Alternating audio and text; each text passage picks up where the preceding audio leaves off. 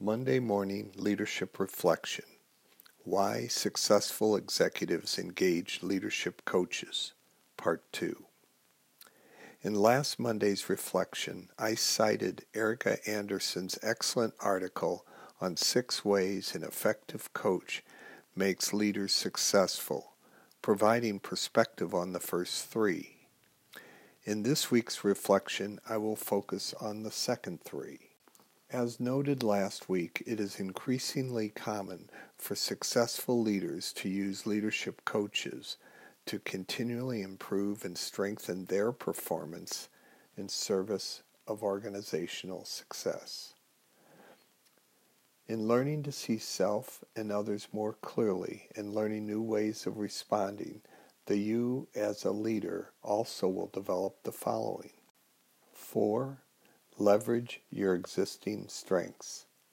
It is not just about using strengths you believe you have, but also uncovering those which you may not fully appreciate are your strong points.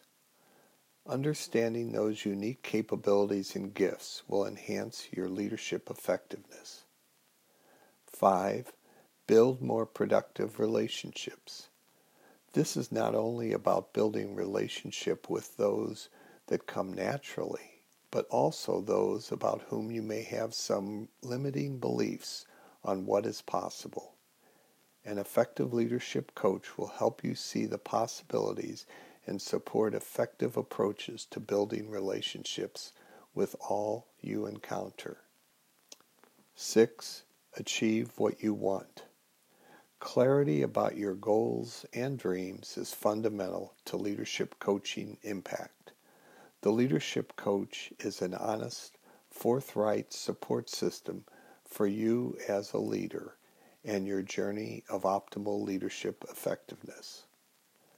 May you, as a leader this week, fully utilize your strengths in building relationships to accomplish your goals. Also, yesterday at 11 o'clock on the 11th day of the 11th month, was the end of World War I. This became Veterans Day, and yesterday was the 100th anniversary of this event. At this time, we are reminded of those who have done so much to support and protect our country. Thank you.